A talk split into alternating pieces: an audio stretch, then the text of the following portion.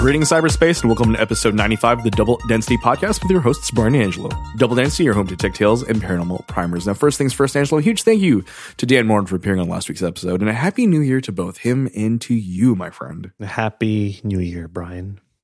How are things on the Angelo side of the world? Well, we had a snow day today, so we all got to stay no, home. No, no, no, no, no. Some of us had a snow day today. Others had to trek to work and uh, complete uh, their given tasks. I have kids, right? So, like, snow days with kids uh, are more work than actually going to work. Yeah, I'd believe that. But you just throw a ball into a snowbank and have them chase it, right? Yeah, well, look, I decided I'd teach them a bit about the internet, so we watched the movie about the internet today uh, called Did you Ralph show- Wrecks Oh. the Internet. I was hoping you show them Sandra Bullock's The Net. No, no, too bad. Uh, what a fun movie! I It is, it is. I really like how they portray the internet in it, and uh, now I'm picturing a little version of me talking to you somewhere in like a Skype building online. Oh, definitely. Uh, my avatar is really handsome and cute and fun. It's uh, all the things that you'd ever want out of the uh, you know the internet. So, did you enjoy the movie? Yes. Very much, yeah. I and I have to say the best part was the part with the princesses. Yes. Uh, really well done. I also enjoyed the song. Yeah, it, it the whole anyway the whole thing uh, was great, but the princesses stole the show like they always do in Disney movies. And what's funny is we also watched the Frozen two trailer today, Yes. and there's a bit of an Easter egg in the movie about Frozen two uh, at the end after the credits. Kind of funny. Don't want to spoil it for you, but we watched the actual Frozen two trailer today. So you had a, a day filled with nostalgia. Uh, one could say that. I have to say that Wreck It Ralph does bring out the nostalgia in me. I, it makes me think of arcades. It makes me think of video games. Um, something I miss is actually going to an arcade to play video games. That's not something that really exists anymore. And uh, thinking about that, we kind of thought it'd be fun to look at the rituals we've done and lost with the newfangled technology we deal with. Yeah. Uh, so we've made a list of things that we've grown up with that your kids wouldn't necessarily know about um, right off the top of the bat. Some of these options are still available um, to kids your age, but it's not necessarily the first thing they go to. Well, just the fact that they we decided to buy a Wreck It Ralph today, and all I did was press a button and enter a password, and there we had it on our TV without having to leave the house in all this snow. Yeah, it is uh, a great marvel. One of the things I'm going to talk about actually is uh, going to buy uh, CDs, uh, you know, albums, uh, records, uh, vinyls, as a friend of mine likes to joke about. I okay, so even though I'm older than you, and I did start the '80s, like I was there at the beginning of the '80s, I never actually really used vinyls too much. Like I never bought went to the record store to buy a vinyl. Like I started buying music in CD form. Really, I bought some cassettes, but mostly in CD forms. Like once I was a teenager, CDs were quite prevalent. I actually got a CD player for my 16th birthday, and I really started buying CDs very much at that point. I did play vinyl discs. Is that what they're called? Vinyl discs, vinyl records. Sure, vinyl records. One of the ones I played the most was the original Star Wars uh, soundtrack. Which I feel like we've talked about um, when we talked about uh, audiophiles. Maybe we did. I don't know. That was such a long time ago. Uh, that episode actually got me to discover Rick Beato. So uh, kudos to that episode. Thank you, audiophiles everywhere. A man that you continually bring up to me on a near daily basis. He's great. He's so genuine. Like if he's faking his his joy when he talks about music, he should win an Oscar. Let's talk about the actual physical ritual of buying an album, though. Let's let's bring it back to that, shall we? Yeah, I, I had a few places I would go to. Uh, once uh, I graduated high school and was in college, there was a huge HMV downtown where I used to go to school, and I would go there the most often. Like I was there at least three or four times a week. Did they know you by name? They did not because it was a huge store. I did Okay. have a goal to maybe work there because all the cool kids worked in a music store. And I did end up working in a quasi music store, meaning I worked in the music section of a big box tech store. So, uh, holding CDs in your hand post purchase, you know, uh, there are a couple of annoying things, right? So, that uh, cellophane cover that was often hard to get off. I learned the trick to open that once I started working in a music store because I was trying to frantically open a disc for somebody that wanted to listen to it before buying, which is something people used to do. And uh, when my colleagues came over, she ripped the disc out of my hand, swiped it against the hard table, and voila, it opened. It I was about to say the the trick of of uh, 45 degrees off of a solid surface. yeah, it it blew my mind. I feel like that it's almost like analogous, right? So the idea of uh, trying before buying, like going to a listening station, is now just going to YouTube and typing in whatever song you want to hear. Or because you're you're subscribed to a music service, you just listen to the song you want to hear. Sure, either or.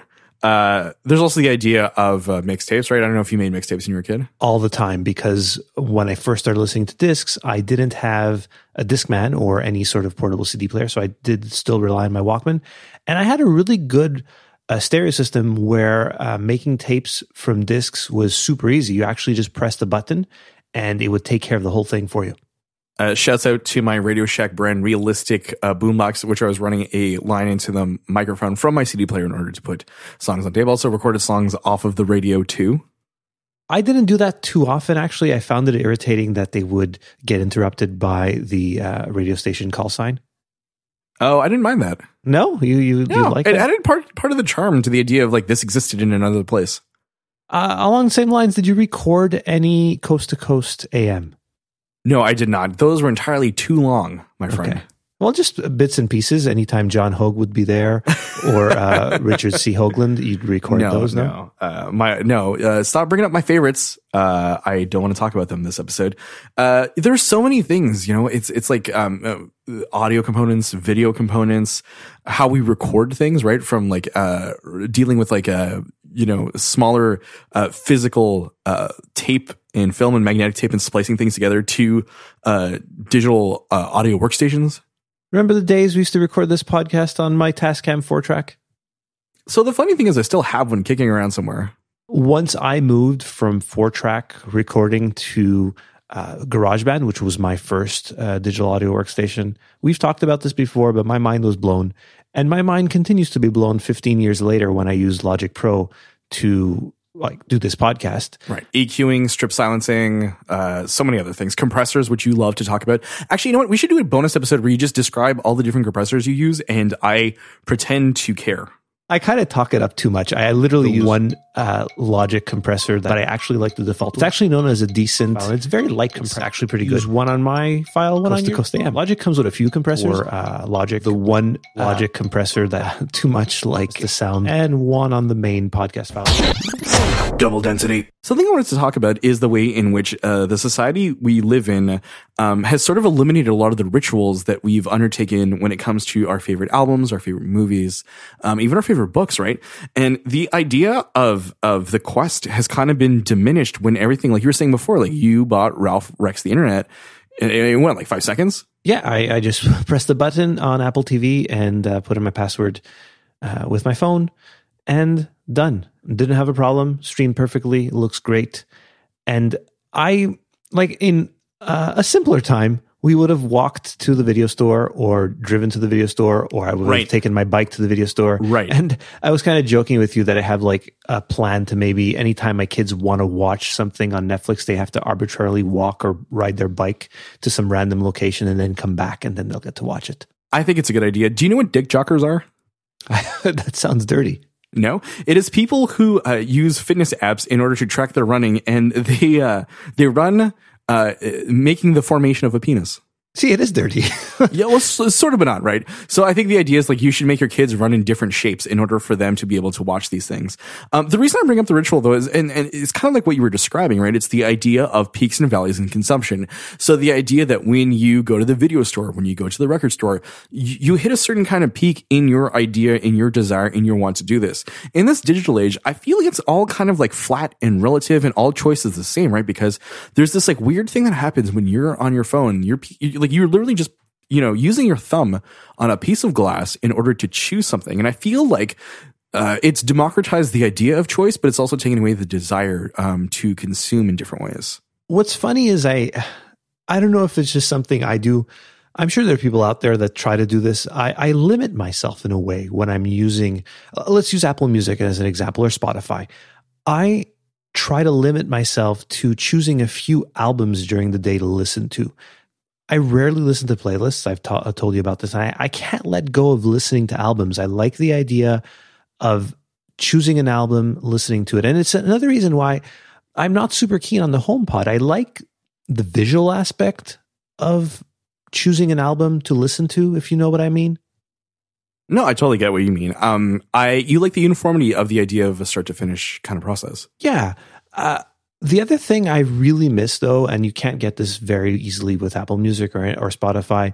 Uh, obviously, you can look at lyrics, but I miss liner notes. I used to love cracking open a disc, putting it in, sitting down on my bed, listening to it, and going through the liner notes, seeing who played on what track, uh, if there were lyrics.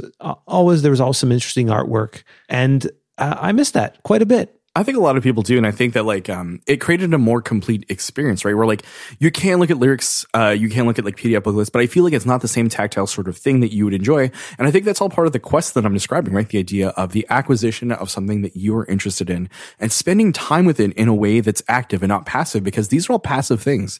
Um, uh, putting a song on and then closing your phone uh, isn't the same as you know sitting there and reading uh, you know uh, the liner notes or things like that. I feel like um, there's a large uh, chunk of that missing that I feel like um, sort of makes uh, the time in which we spend with certain objects kind of, of go more quickly, like, you know, because of the fact that like you get to see, uh, new albums get released every single week. You get new choices every single week, right? You get bombarded. And so you have to move at a faster and faster pace in order to, uh, keep up with what's current or keep up with what might interest you. It's a thing we we always refer to as decision paralysis. Uh, yeah, for sure. You know, you waste half an hour on Netflix choosing something. This is everybody does this. You spend more time picking what you're going to watch than actually watching, and you have so many things you want to do. Uh, like just now, like today, I had the day off, like I said, and I could have played a video game. I could have gone and played some music. I could have listened to some music. What? So I, I just, you just kind of get paralyzed and not sure of what you want to do. I did have something to add about the quest thing though, and uh, it's a there was a song I had heard, and when I found that CD that had the song, it was it was like really a fun experience doing that. And it's so. Do you remember the show Roswell? Yes. Remember the opening song?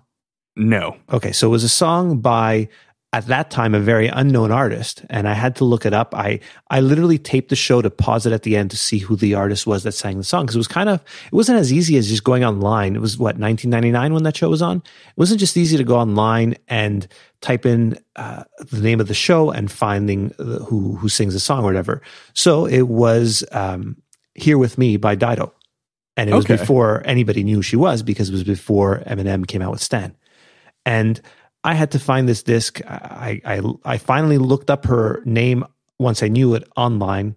Found that there was an actual album to this, and I went to the HMV downtown, and I bought the disc for twenty three dollars, which was quite is- expensive. I was about to say that is quite expensive. That is Australian d- prices. But at that point, I I was a music fanatic, and I really wanted this song. So, and uh, we've said this before. I spent like seventy dollars on a bootleg Alanis Morissette disc. So uh, it was twenty three bucks, whatever. I How do you? By the way, we, have we ever discussed the uh, the song Alanis Morissette? maybe that that Do you know, rings a bell. do you know who actually. that is? Okay, I will. Uh, I'll send this over your way. We'll put it in the show notes. I want to get your thoughts on this next episode. Does that sound good? Yeah, some homework. Thanks. Always some homework. By the way, uh, uh, so two weeks ago, uh, we talked about hustle culture. We talked about the idea of what you wanted to do for a living had you not followed your path. Did you come up with any answers? I was hoping you forgot.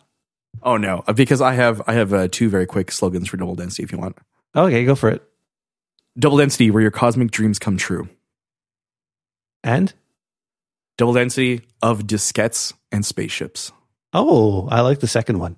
All right. so you still have an idea of what you uh what you would have done in like the alternate world. Not sure. Not sure yet. Okay, well, I feel like this is uh, kind of an excellent You, uh, you time. didn't let me finish my story. Ugh, okay, go ahead. I don't remember- twenty minutes. Go ahead. I don't even remember where I was anymore. You paid seventy bucks for Alanis Morissette. Oh yeah, so I paid twenty three bucks for this uh, Dido disc, and I ended up like, liking the whole album. It's one of those albums I go back to every once in a while. It's actually a pretty good album, so uh, highly recommended. Go listen to it. Do you know the name of the album? Uh, the album's called No Angel. Okay, perfect. There we go. Yeah. Anyway, it's a great album. Uh, highly recommended. I think it's her best, but uh, she's, she still comes out with stuff. She still, she sure does. Uh, it's one of those things that pops up on the Spotify What's New Over Friday. Like this seems like the type of album that would. yeah. Anyway, that album was from 1999, like I mentioned before, and uh, not as easy to find things on the internet uh, back then as it is now. I would definitely agree with that, which is why I am uh, inviting all of our listeners to dox you. So uh, before we go on, we just have to uh, mention happy birthday to Brian. Oh, thank you, my friend. Yes, it is. Uh, we're recording on February 13th, which is my birthday. Uh, with that in mind, uh, we're going to cut to a pre-recorded interview with my fiance Stephanie, all about uh, our memories with video stores, uh, renting videos, uh, old movies we loved, video game preferences, and a whole bunch of other things. Then we'll get back here. Does that sound good? Sounds great. Double density. Welcome to a very special double density interview. Today, I am joined by my fiance Stephanie. Hi, Stephanie. Hello there. So usually when I record, you're relegated to the other room. So this is the first time you actually get to like sit here and talk to me. I know. I feel very VIP. Face to normally- face. Yeah. Normally I'm shuttled off to the, you know, other realm. The gulag, the apartment exactly. gulag. Exactly. Um, so the entire episode right now uh, that we're doing is all about nostalgia. And since you and I started dating, we have like a strong um, affinity towards nostalgia. I feel like you and I had had grown up very similarly, so we have like a lot, a lot of similar ideas in terms of like what is fun and what we enjoy growing up, right? Oh yeah. Well, definitely that's something we talked about many times in different forms, but I think uh, we both were people who absolutely loved going to rent videos at the video store. Right. So this we we kind of wanted to talk about the idea of visiting a video store, right? What did you like? Where did you go as a kid? What kind of like did your parents take you a lot? Like how did that work? So I think I think I used to really the thing that's different nowadays than when I think back to it is um, the idea that going to the video store was an event. Like it used to be something that Friday nights we would like after dinner be like, okay, let's go to the video store and go see what you want to rent. So my brother and I used to go to a video store that was in our neighborhood and we kind of just like split up and be like the the agreement was always one movie for me and one for him. Our parents were very equal like that. So uh, we used to just go it was on a regular basis and then essentially we never really worried about having to return them. That was more of a mom and dad problem. So like did you and your brother ever like uh so you each rented your own kind of stuff? Yeah. But were there instances where you both rented stuff that you were both into growing up? Uh, For sure. I mean, I think that Ace Ventura Pet Detective definitely was one of the ones that he and I would rent multiple times with the two of us. So I think we were pretty agreeable because I would watch most of the things he would watch and vice versa. Like if you rented like uh like what is it like Little Princesses or whatever? What was that movie? I don't, Little Princesses? Yeah, little like Little Women? no, not Little Women. There's a movie like Oh, the um, I know the one you're like talking about. Hidden Princess, Secret Princess, something about that. Princess in the cupboard. Crouching Princess, Hidden Princess. the print, yeah, I know the one you're talking about, or like Secret Garden, Or like the one of those Babysitter's Club, ones. right? Yeah, well, of course, I love the Babysitter's Club movie. Who didn't? It's fantastic. Have you seen it objectively as an adult though? Of course, I have. I bought it when it was like four ninety nine at Walmart, and I was like, "What?" So did you was bought it? Of course, I bought it. Did you watch it? yeah, I watched it. And? it doesn't really stand up, but it's okay. It's all good. it still, you know, still holds a place in my heart. So like what was your ritual like? Okay, so your parents parked the car, presumably, right? We we would either park the car. It would depend because if we went to the local one, we would just walk over. If we would go to Blockbuster, which was located a bit further away, we would drive.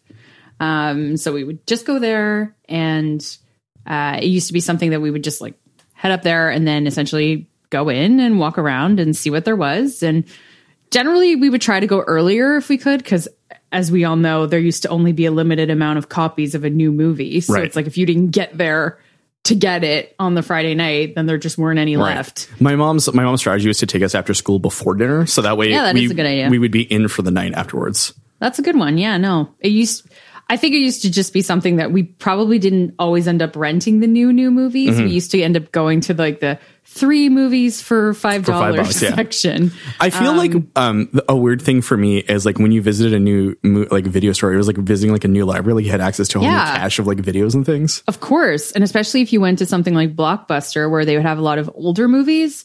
So I would say I went through a period where I rented a lot of older movies, as we've talked about. You know, I went through a, an entire thing of renting all of Paul Newman's movies. So I watched like Cool Hand Luke, and Which you said last night was like a depressing movie, which it's I agree with. I mean, it's super depressing, but I was more like, oh, Paul Newman. so I was like, okay. Did you think he was like a dreamboat? oh my gosh, yeah. Like He young Paul Newman? Of course, he was extremely. I'm learning something new every day. I know, I know, but no, it was more. I went through a phase of watching movies that my parents had watched that I'd never had access to, and I felt Blockbuster had a really good selection of. I think they used to call them like that's like the golden cinema or, or something like that. Like on cinema the, uh, the cinema. yeah, I don't know exactly like that, but uh, there used to they used to be very cheap to rent, so, So- it was a great opportunity. So how did you pick movies? Like, okay, you're standing in the middle of the aisle of like the not so recent movies, right? Like, how did you? What was your criteria for like a good movie? I feel like I probably fell prey to the same thing I do for books, where the when the covers look really nice, you'd be like, "Ooh," or with an actor that you would like. Um, was there anyone growing up that you were like, yeah, like as soon as you saw him or her And on the Sandra box? Bullock. Oh, really? Like, oh yeah. So you watched Speed too? Ugh, I unfortunately did watch it. I I would never rewatch it, but like my mom, I used to actually end up watching a lot of the things that my mom loves. So my mom loves Sandra Bullock. So by proxy, I would like Sandra Bullock. So I'd seen mostly all of the movies uh, she was in. So while you were sleeping, or Miss Congeniality, or any of those kind Is of Is While You Were. Sleeping the one with Chris O'Donnell? No, that's uh, um, Hope Floats? no, that's No. Harry Connick Jr. Oh, right. The one with that she's with Chris O'Donnell, she's like a, a nurse in the war, and I can't remember. Right. It escapes me right now. No, While You Were Sleeping was with Bill Pullman, and it's very Oh, like, weird. Bill Pullman's such a '90s man. he's a t- he's like Independence Day. Like if you think of Bill Pullman, he was like he was like the Tommy Lee Jones, you know, like Yeah. that type of casting. Um, he, I mean, the story is weird. It's like she is into this guy, and he falls off the the subway thing in Chicago, and she he goes unconscious, and she tells everyone that he she's his fiance, and he's in a coma, so no one knows any better. And then she falls in love with her brother, like his brother. Sorry, Right, her brother would be weird. That would be That'd be a twist. That's another part Isn't of the like video a? store. Do you remember that movie Reindeer Games with Ben Affleck? Yeah. and Charlize Theron, where like Their brother and sister? no, like she's like her like brother and sister with the bad guy, but then like it turns out they're not brother and sister. I don't actually think I and ever saw that There's this weird scene because they make out and you don't find out until afterwards, so it's like super creepy to watch. Oh, no, no, no. This was way more G rated. Okay. I mean, it's Sandra Bullock. She wasn't in, Right. it wasn't like racy by any means, but it was very cute. So when you see her, like you're Yeah, drawn to to her. it. Or like the Julia Roberts, Okay. like What about like anything you stayed away from?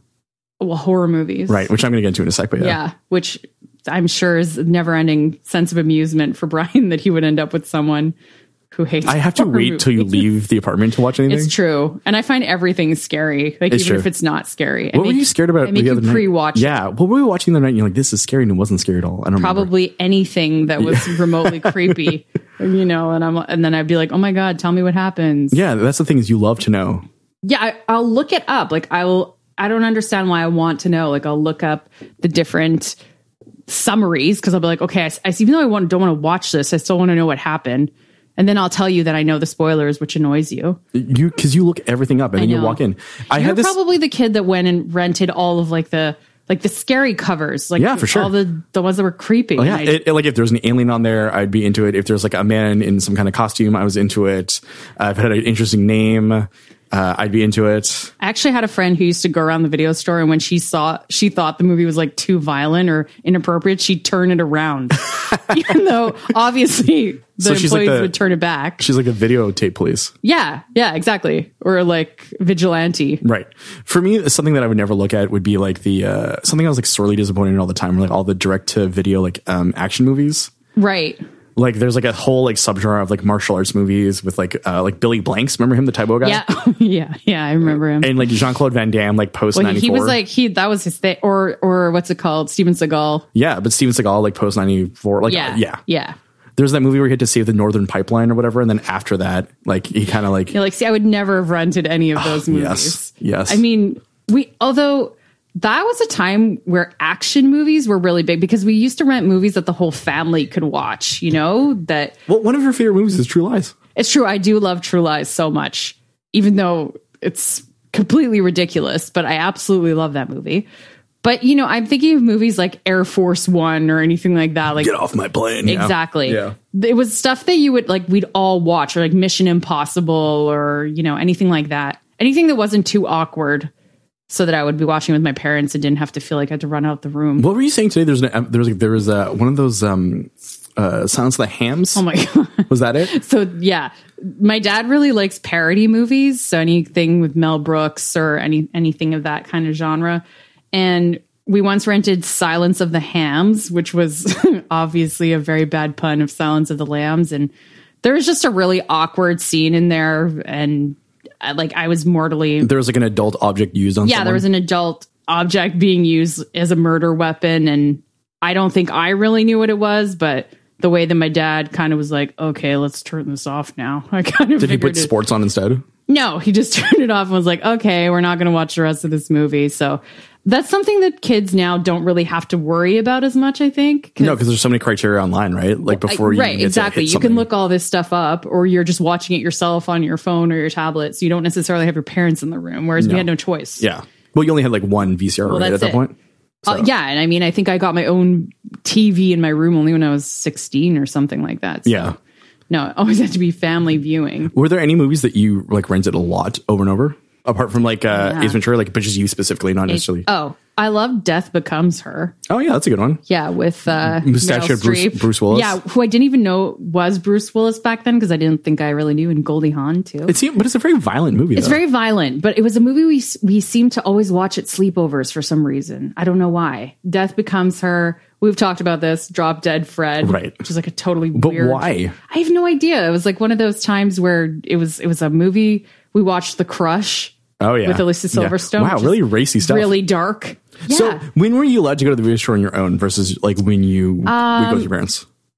well, I well hold on. Let's talk. Which ones do you? Which ones were on your rewatch list? Like a lot of the like um uh, Batman, like the the Michael Keaton Batman. Oh yeah, the That scary one. well, yeah, the scary one. Yeah. Yes. Uh, that was a big one. Uh, Aladdin.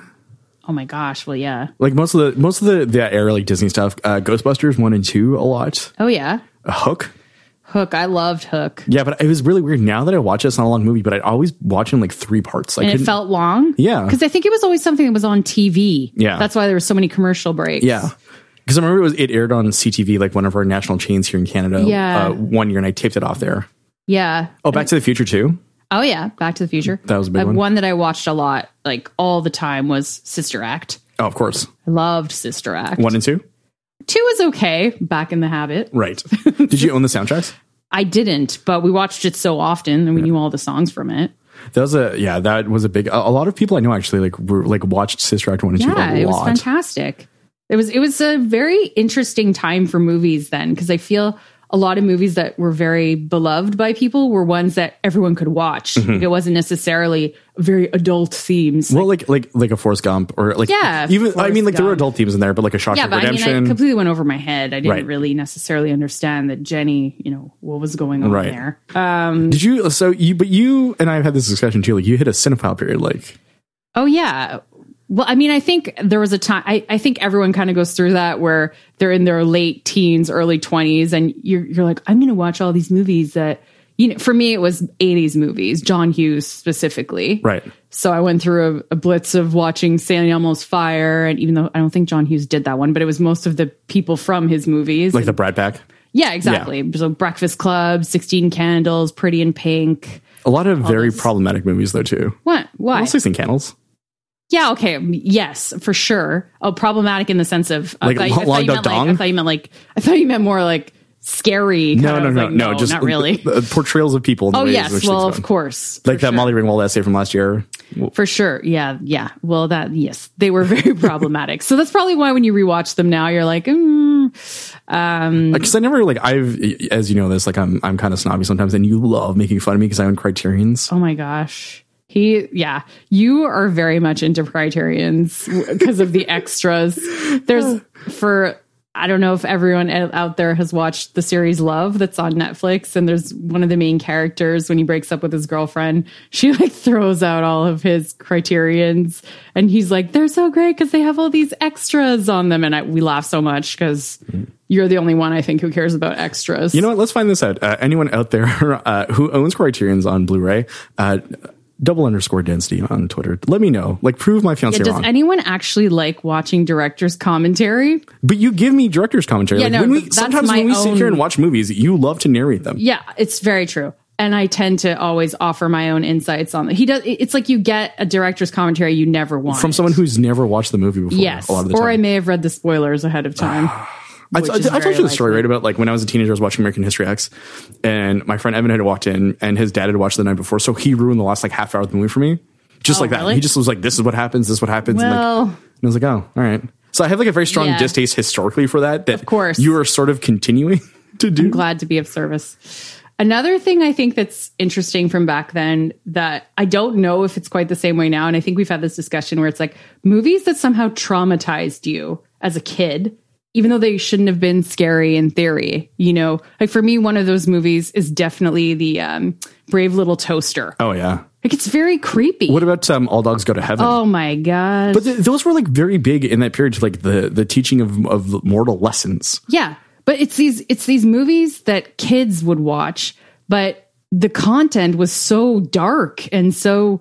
But you almost didn't realize, or I mean, for me, it was The Land Before Time. I mean, I cried uncontrollably when the Right. little foot's Did you cry at The Lion dies. King? Of course I did. Any any of the ones where the Bambi, Lion King, any of those ones where something like that happened. For I know a lot of people also find the never ending story very creepy, which I I, that, I yeah. liked it, but it's very dark. Well, Atreyu, right? Just the idea Oh of like my floating, God. even that. That horse sinking in the mud. I mean, You and I often like to talk to uh, about uh, the movie Blank Check a lot. I don't think anyone remembers the movie Blank. You should probably, if anyone remembers it. yeah, double underscore dancing. Yeah. on Saturday. Remember because the kids like got the sunglasses down Yeah. on the cover of Yeah, the yeah, like real, real attitude. yeah, real BAs. I also they like to tell you the story that we got an advanced screening. My mom got tickets to go see Blank Check, and we went. And they had a contest where someone was like, "If anyone can run down here with a blank check, you get I don't remember some sort of prize pack." And this kid ran down, and I remember going to mom like, "Why don't you keep any checks on you?" And your purse?"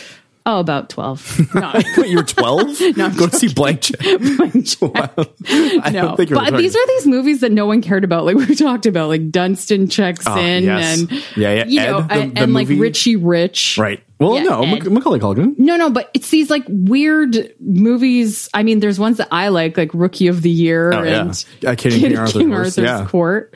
But apart from renting movies, you also would buy you would buy movies sometimes. Well, yeah, for sure. We definitely had a lot. I had all the Disney ones, uh, VHS. I've told you the story of me calling ahead to the video store when the Mummy Returns got released. What I- was it about that? I don't know. I loved it. Uh, The first Mummy, I was like, yeah, it's okay movie. But for some reason, the Mummy Returns, it had every element that you could want. And it was so, it was like action packed and really. Do you remember how much you paid for it? I think probably 20 bucks. Okay. Yeah. Was it worthwhile? well, I watched it a few times. So yeah, I guess so. At that point, I was like, yay, I don't need to re rent this. Was that like the again. last VHS you bought? Probably. I haven't bought. I only buy the weird ones. Like I showed you that Christian Ventrula's dummy uh, uh, video, right? That I bought a couple years ago. Yeah, because that quarter. really screams like this is worth my money. a quarter. I need, I need to spend this. I'm not spending more than fifty cents on a video. That's true. I was actually at the Salvation Army last week, and they had a stack of like, um, like tier one twenty minute like, but they Oh, weren't yeah. labeled, and Yeah, I was kind of like. I wonder what's on there. I know. And we would tape movies from the TV. Oh, yeah, of for course. Sure. Like when my grandmother would go away because we didn't have cable growing up. So when my grandmother would go away, my dad would let us pick overnight what we could rent, like uh, like videotape. Yeah. And then he'd come home with this like bountiful filled like VHS tape, holding it over his head like Oh, yeah. Zelda, like I'm sorry, like Link in Zelda discovering something. It was, I mean, it was the thing to do when there was a movie that you, especially would get repeated quite a lot on TV. You know, you just Right. kind of. Something it. else that I feel like kids are missing these days is the ability to rent video games, right? Like not just movies, but Oh, video games. absolutely. I mean, and I think also the idea of, um, I think what's missing nowadays is the idea of getting to see movies that you're a bit lukewarm about. Where we used to rent movies, and it didn't matter if you would, you know, pay for a movie that was I don't know two dollars, and you ended up watching it, and it wasn't great. You're like, okay, Right, great. because it's a seen that. threshold of like four to five bucks, like Well, on that's Cineplex it. or whatever, and they don't have all the movies either, Well, right? that's exactly it. And if it's not on Netflix or any of those other streaming services, you probably won't go through the trouble of ever watching that movie. no, because you got to jump through so many holes. Exactly. point, right? Like, so it's kind of weird. I feel like I have a much larger repository of movies from the 90s because I used to see so many more mm-hmm. Because it, there was nothing to lose. By there was also the ritual of like finding a movie, picking it up, bringing it to the kind, like making that active choice. Absolutely. Where I feel like now when you go on Netflix, it's all kind of like the same, right? It's all weighted the same.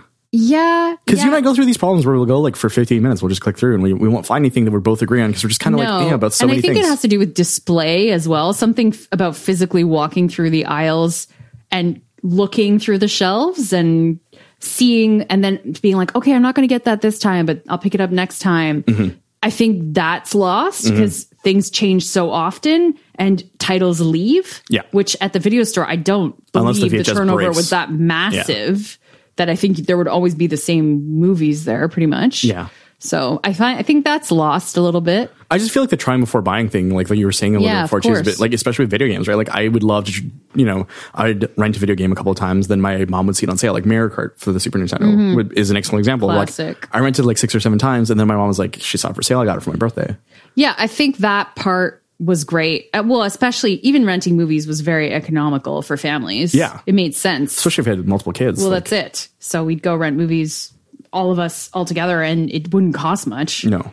And you usually get some popcorn when you're there. One I know time. you definitely would Uh, have. heck yes. I had a friend who worked at the uh, Videotron, which is a, a chain here in Quebec that's Yeah. mostly closed, uh, when we were teenagers. And like sometimes uh, my friend Evan and I would like roll in and then she'd like be like, here's a bag just for free. Oh yeah. Uh, and it was weird because she was 17, but she had to go stock the adult movies.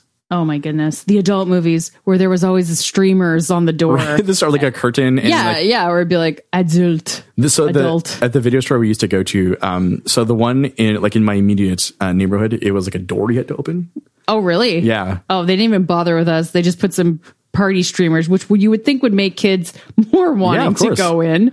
But yeah, it, it wasn't very well protected. That The other one had a neon sign too. I remember. Those, Oh like, really? Adults, yeah. Yeah, or triple X. Yeah. So, but it was really weird because my teenage friend couldn't rent these, but she was shelving Work- them. Yeah, that's yeah, that's really weird. Yeah. But you you had a lot of fun with like video game related activities.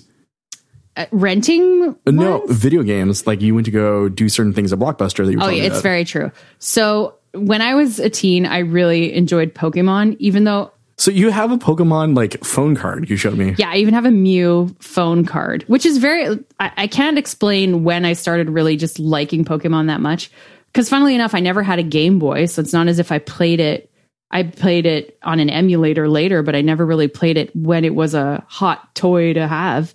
Um, but I, I enjoyed the show, and I would rent. My brother had Nintendo 64, so I'd rent Pokemon Snap on it. The most riveting game on Nintendo 64 ever made. Well, so I don't know if I've ever told you this story. I think I have, but a friend of, of mine that you know quite well uh, is a wedding videographer. Mm-hmm. Right. And we used to like try to get him to come over and play it and like play other people. And then when he would not do as well, we would all yell at him that he was bad at his job. That Based on his good yeah. Pokemon pictures. Based on his Pokemon stat pictures, We are like, your livelihood is horrible. Oh, it's honestly a perfectionist's worst nightmare because I would go through, you'd go through the course and you'd take the pictures and you'd be so angry at yourself that you didn't get a better one. And but you printed them out. I did because Blockbuster at one point had a promotion where they had a printing, like a photo booth printing machine at Blockbuster for Pokemon Snap. And I actually went and spent money to print out the best shots that I had. It was, I don't know what you I still was have them? thinking. I don't know if I still have them. I should look. Okay. But I, I definitely remember doing the printing. right. I don't were really you know. ashamed? Like, did you look sideways? No, not at all. I was just like, okay, I'm going to print out my. I don't even remember how I printed them. I would I have brought a memory stick? I don't even know. yeah, because they had they had a they had a way to but do how it. did? I save that from Nintendo 6? I, I don't actually remember how I did it. There's like a blank in your memory. But Something. all you knew is like you, you went from like I just remember taking a picture of Lapras, and then I remember getting said picture and being like, "Oh, great! Now I have a bunch of stickers that I'll never use." so you're a true Poke head then. I guess. Who's your yeah. favorite Pokemon? Oh my gosh! Well, I don't know. You want me to pause? We can uh, we can pick this. Up. There's so many of them. Uh, The thing is, it's like I'm not. I was very.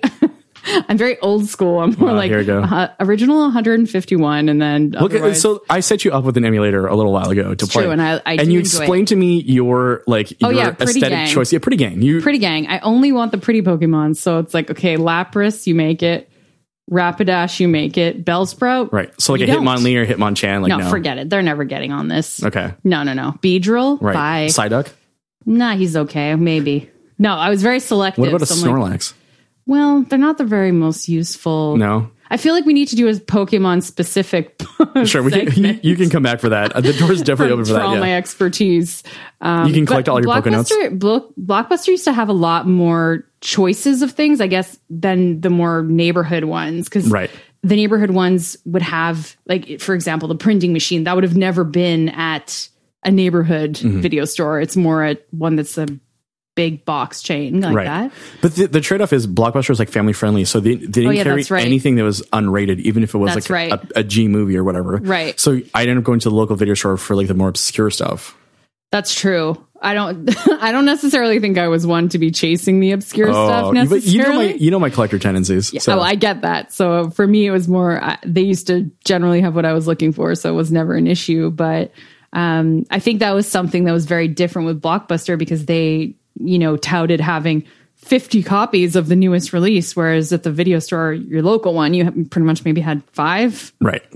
So I, I, remember, I remember specifically, yeah, I remember specifically going to one of the big box ones and renting Mission Impossible, like the original Tom Cruise yeah. one, and there was like like 30 copies there. Yeah, it was it was it was very revolutionary at the time because I think it, the idea was most people had to fight to get it, but then it was like, oh well, there's loads of copies, and you which is like the weird them. benefit of like streaming is that you never run out of copies. That's true for sure. I think I'm also just less aware of what comes out on like I'm always surprised if I'm on Netflix sometimes. I'm like, "Oh my gosh, this is already on Netflix." Mm-hmm. Whereas I think I had more of a perception of when things came out from the movie theater to the right. video store because they always had like a coming, coming soon. soon. like that kind like of like in the window. Yeah.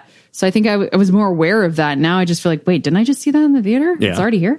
And the, so. the, the, windows in between like release dates for theaters and like streaming and like for rentals, like yeah. is considerably shorter now. Like it used to be like 120 days. Now it's 90, sometimes 60 days. Right. So yeah, it's a lot shorter, but yeah, it's definitely things that we miss. Yeah. I, I think that, I think ultimately what I, what I miss the most is the sense of occasion that it had. Mm-hmm and just the fun memories that yeah. I had of. I think a lot of kids are going to miss out on that, like this generation yeah. or la- last generation going forward into you know the future. Absolutely. Whereas I feel now renting a movie is something very, I mean, of course, it's very convenient and we love it. And you don't have to, you know, you can pause it and watch it again next week and who cares? Doesn't matter. Yeah. But I think you're missing out on the idea that it was a family event yeah. too. And it it's special. something that you, yeah. Yeah. And it was a lot linked to I'm sure you had this where it's like, it's your birthday, let's go rent a movie. Of course. It's this, like, whatever, it's March break, let's go rent yeah. movies. I feel like the choices are all the same. They're all kind of boring ultimately. Like when you're on a streaming well, service, there's no like go to for me. Yeah. And I think you have to scroll through a lot of things to find out what's available. It's not necessarily as evident as just walking down an aisle and being like, oh, yeah, I haven't seen this, or oh, I didn't even know this movie came out. So that part is different. I mean, I think it has its pros and cons for mm-hmm. both ways, obviously, but any last words about uh, video stores, video rentals? I just that I have really good memories of it. It was great. Maybe I, after we get married, we can open one up. Yeah, we'll just open up a small and no one can rent my Criterion's. No, yes, because so many people will be clamoring for the extras. I've seen the movie, but not the extras. Listen, they do restorations. Okay, they clean up film prints. They go get those uh, director and like film historian commentaries that you can't get anywhere else. This is why you can love them, and that's I'm I love you, so I, that's all good. Stephanie, thank you for joining us. Oh, it's my pleasure. and the cat's bothering. Double density. And a huge thanks to Stephanie for uh, sitting down and doing that with me. Let me tell you, it was fun. It was fun. I loved it. It was uh, really great to hear you uh, talking with somebody other than myself. I uh, I think I'm, we might have her on uh, later for a uh, a combined sort of episode down the line, perhaps. Yeah, and then you're going to have her on more and more often, and soon I'm going to get Yoko Ono. You're worried about that? Okay. Yeah, yeah. Well, I don't think it's anything to worry about, Angelo to all of our listeners out there though um, things we don't miss um, you know we'd be interested in hearing like do you miss rewinding tapes cassettes? Do you miss tracking?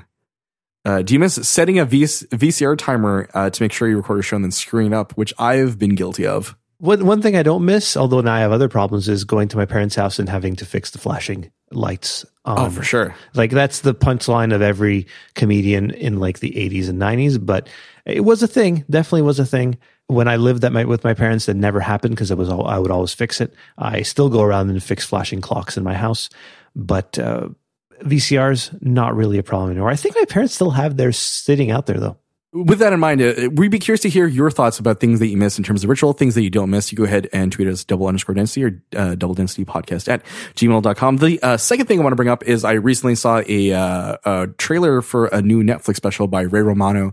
And uh, your mentioning of having to go fix the VCR makes me think that that's probably in these specials because he literally makes wife jokes uh, in the trailer that I like that would sit well at home in like 1989. I, I I liked Ray Romano's comedy. I haven't watched his stand up in years, and I was never actually uh, a watcher of Everybody Loves Raymond. Oh well, uh, that is a huge surprise given how much you like other things of uh, similar nature. Like what? I don't know. It seems like you like The Big Bang Theory, for for example, right? You like I watched sitcoms. that. I watched that for a year, few years, but I don't know. I stopped watching that stuff. I I hardly watch TV anymore. I watch only documentaries, Brian. I feel like that is the best definitive statement to make as we end things here on the tech section of episode 95 of Double Density. Angela, I will see you over in the paranormal side of things. See you there.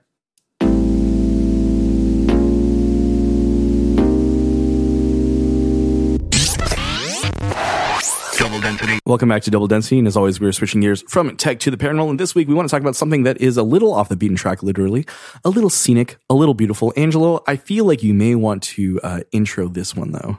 Well, I was watching the excellent, because I mentioned before, I only watch documentaries, which isn't true, but I was watching the excellent documentary Unforeseen Consequences, a Half Life documentary by NoClip. It's on YouTube. Really, really great.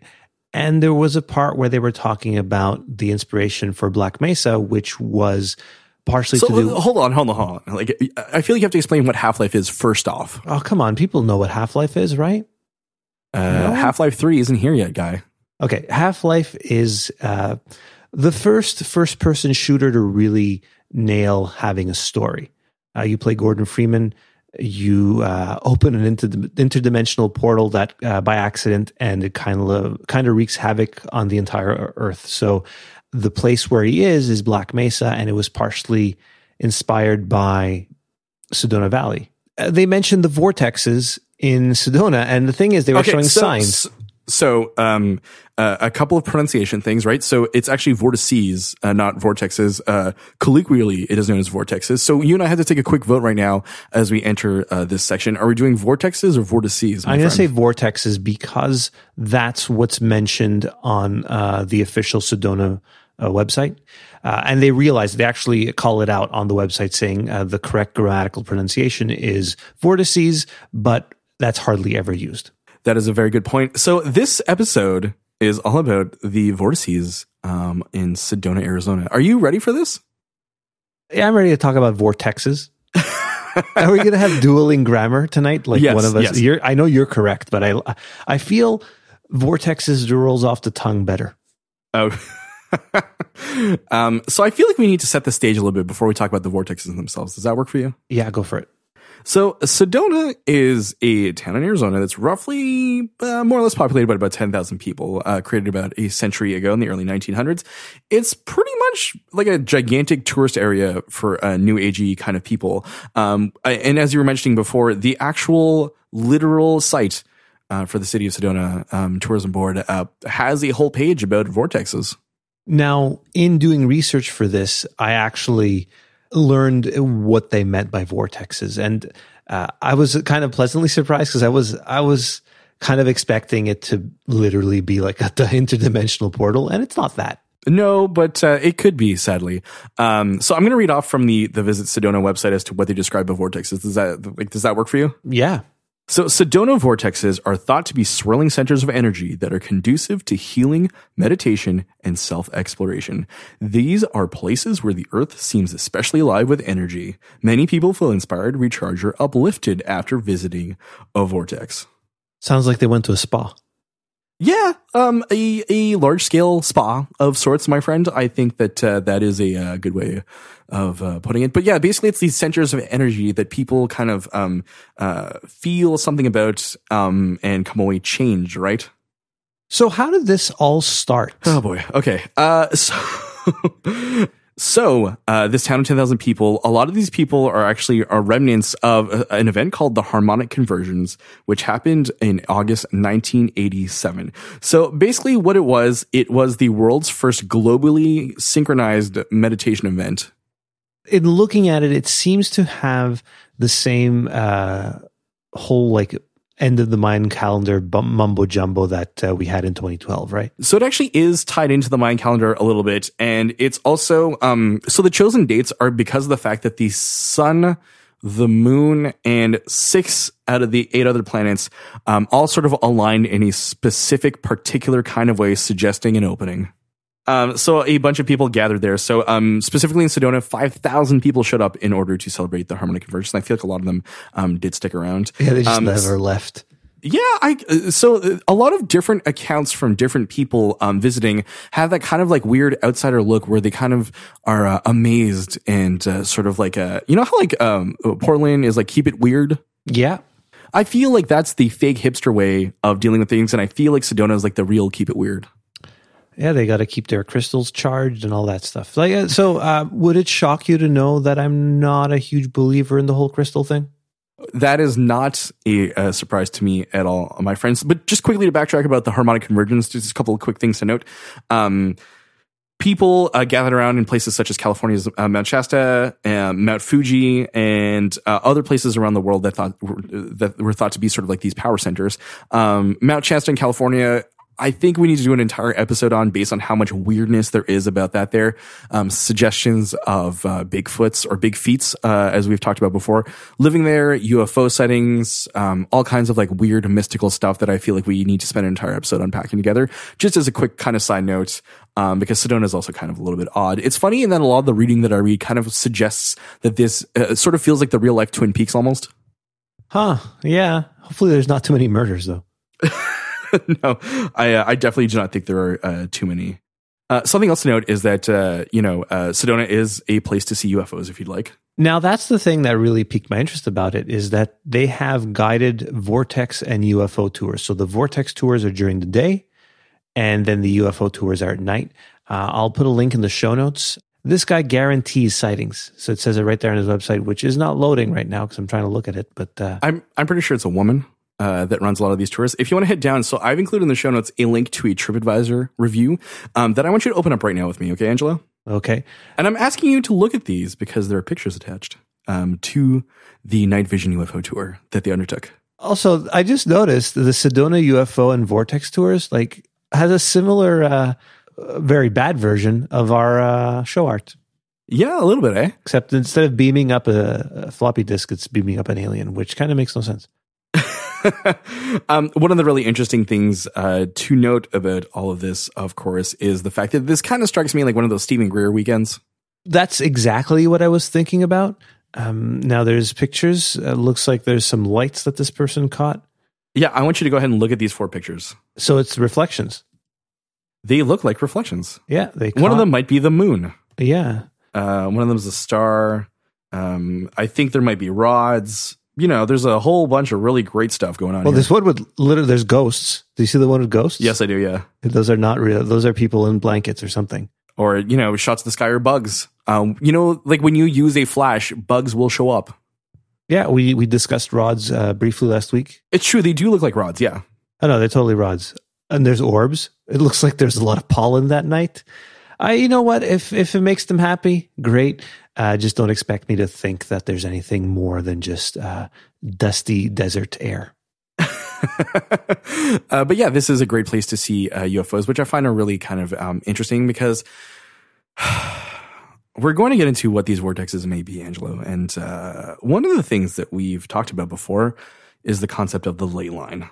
Yeah, you know, one day if we have uh, a Patreon or whatever service is available at that time, and people are donating money to us. Uh, I'd like to like uh, take a field trip to like some ley lines. Uh, if we get enough money, we'd go to Sedona. That would be kind of interesting. Do you want to start a GoFundMe for like what? Like let's say like six thou, right? Yeah, that's about right. Yeah. Yeah. Uh, so let's talk about ley lines because we talked about that in the episode that we talked about um, Disney stuff, right? So just to refresh everyone, ley lines, according um, to one of these articles, are the grid patterns formed by drawing connecting lines between ancient megaliths, stone circles, and other ancient monuments.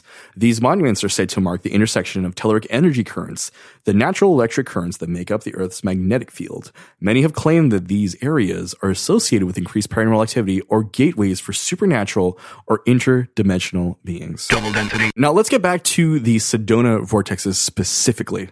Yes. So there are a couple of theories, right? So one of them is, you know, they lay it. Um, so Sedona is atop a ley line. Um, the most famous ley line, of course, is Stonehenge. The the pyramids as well lie on a ley line, if I'm not mistaken. Yeah, the Great Pyramids. Yep. So there's a couple of, of larger areas, and this uh, kind of connects to that idea.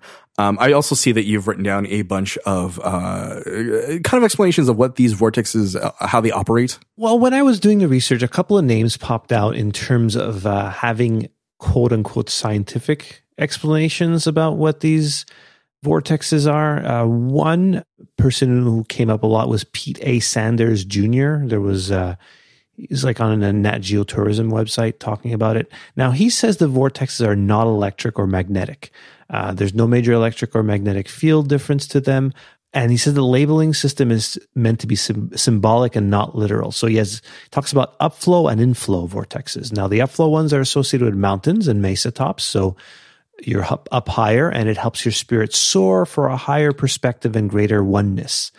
Uh, the inflow vortexes are, as you would think, valleys and canyons and caves, and they help you go inward, become introspective for prayer, meditation, and and healing anything in your past. So they're great places for yoga. Yeah, I mean they're great places to go for meditation or relaxation.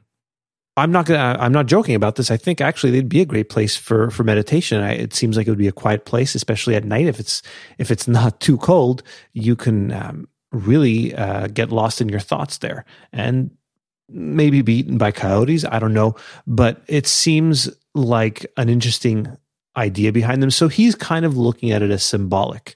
Now, there's another name I came across. Um, his name is uh, Benjamin Tree, which is a great name to be looking at uh, Sedona.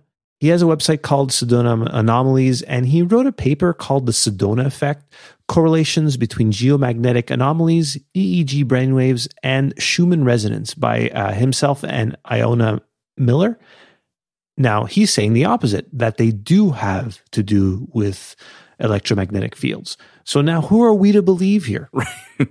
um, so just quickly to know, like the idea of magnetic fields, uh, uh, as Lone Tree is mentioning, uh, also ties into the idea of ley lines, right? Because it's all the idea of like magnetic currents and things like that. Yeah.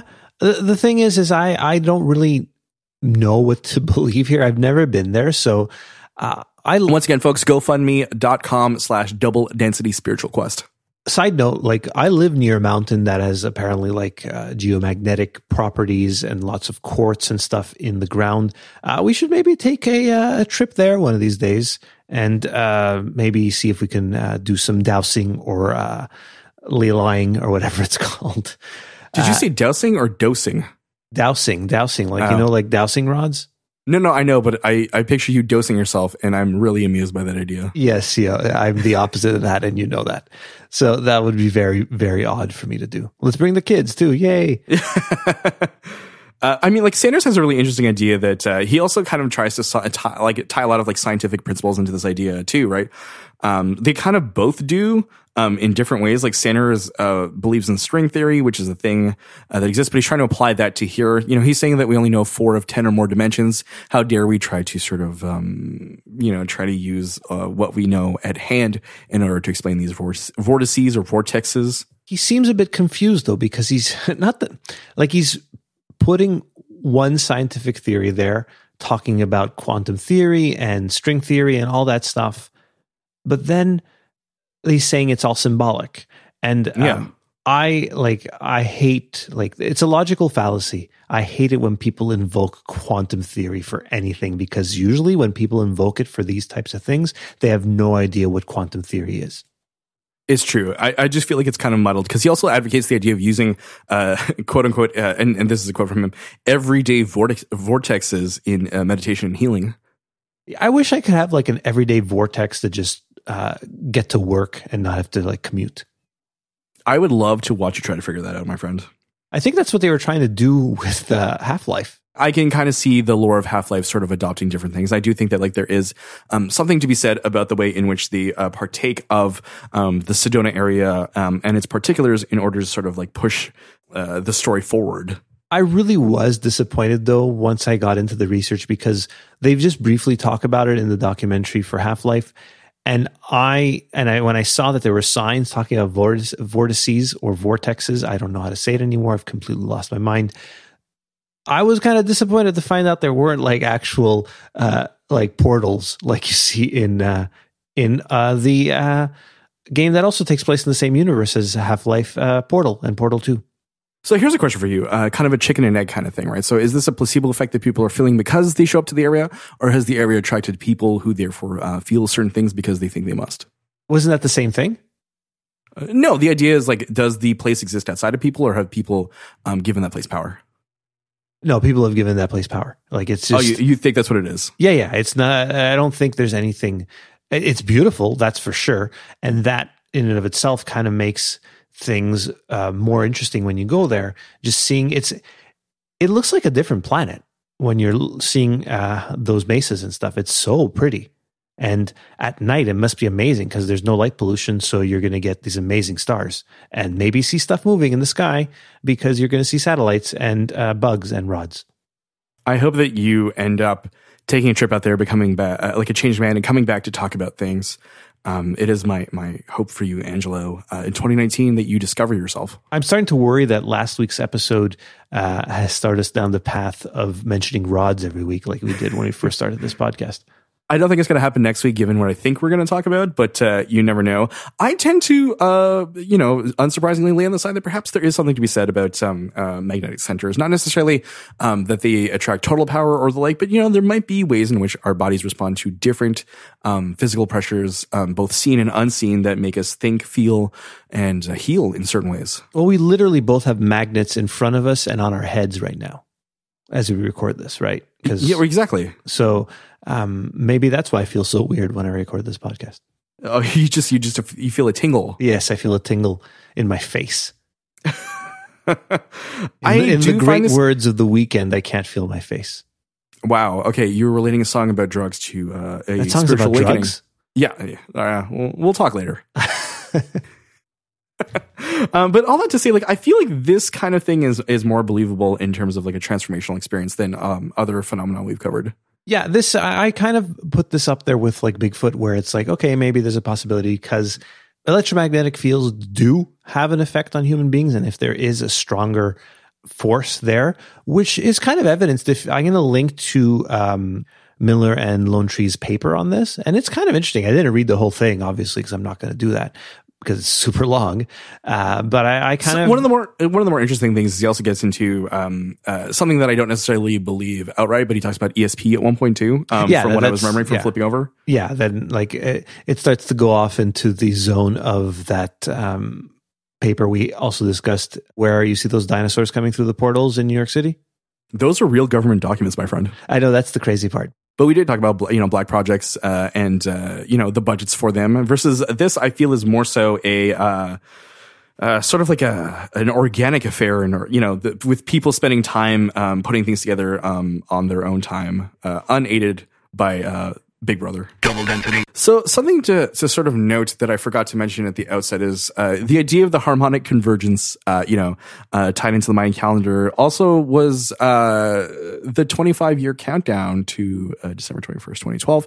And obviously nothing happened there, my friend. Um, so kind of, kind of thinking, re- rethinking things here. But they also kind of mentioned that those people back then were believing that it wasn't the end of the world, and 2012 was the beginning of a new era of prosperity, peace, and enlightenment, which, uh, as evidenced uh, by things that have happened uh, in the past couple of years of certain people heading up to certain offices, mm, there's no late age of enlightenment here. No, uh, there is not. Maybe we need to go through the darkness in order to, uh, you know, uh, enter into the light. I do find uh, planetary alignments, or in this case, uh, the term syzygy, right, which is what it is when three or more planets align, um, sort of fascinating.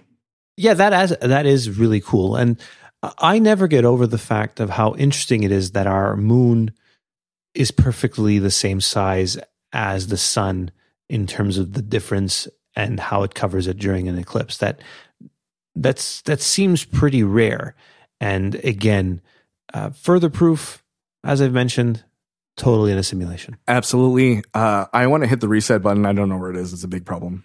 I wouldn't know where to find it, Brian. I'm sorry to tell you. Once again, GoFundMe.com slash double density spiritual quest. We're trying to raise $6,000 to send ourselves out to Sedona to really find out what's going on. We may even film a feature length documentary. We might scream gotcha over and over to uh, everyone we know. Who knows? Who knows? It's our money. We'll do what we want with it. Yeah. Hopefully, we get some sponsors soon, Brian. We can uh, use some money. I'm actually working on something. I'm not going to mention that right now, but I am working on something. Something's coming down the pipeline. Don't worry about it. Okay, can't wait to hear about it. Uh, I'll let you in uh, when uh, everything is almost said and done to get your approval. Brian's the Brian's the hustle guy in this crew. As you know, I just show up and talk. Yeah, but you also do a lot of the background stuff. You do a lot of the editing. You do the music. I do only the stuff I like. Talking with sponsors, not my thing. That's fair enough. Uh, and I feel like with that, I feel like this is a good place to end uh, episode uh, 95 of the Double Density. Do you have anything that, that you sort of want to add or subtract to the idea of vortices? You don't necessarily believe in them. What do you believe in? Um, I believe, I believe in life after love, Brian. you know what? It, it is as good of a mantra as anything else at this point, right? I uh, I want to believe that Sedona is a transformational piece. I've actually met um, two different people who've discussed um, uh, how calming it was. They didn't really necessarily get into the spiritual aspect of it, but they both had noted that they had spent time out in Arizona and that uh, it was it's very special and different from uh, the way in which we live our lives. Well, I definitely believe that it, it is a beautiful place to visit, and uh, it would do anything that that type of location would do for vacation, right? Like if you go to a nice beach or if you go to a, a place like Sedona where uh, like I mentioned before, it doesn't look like anything else, really. There aren't many places like that in the world. That is uh, quite true, my friend. And one day, maybe we uh, explore this uh, beautiful site. Once again, gofundme.com slash double density spiritual quest. There are dashes in between double density spiritual and uh, quest. And with that, Angelo, yeah, I will uh, I'll speak to you next week as we explore the hidden depths of the most horrifying uh, idea known to man, my friend. What would that be? The idea that we actually might be alone. Oh, that's sad. uh, as always, you can find us on the internet over at Twitter, double underscore density, Instagram at double uh, density podcast, double density.net. Click on the contact button. Let us know your thoughts about the harmonic convergence, about Sedona, about vortices, vortexes, upflow and inflow vortexes in and out of the ground, magnetic fields, um, all of that good stuff. Even ESP. Let's talk about ESP. Why not? Yeah, ESP. Great. Uh, and with that, Angelo, I will see you next week, my friend. I predict I will see you next week as well. I'm using ESP right there.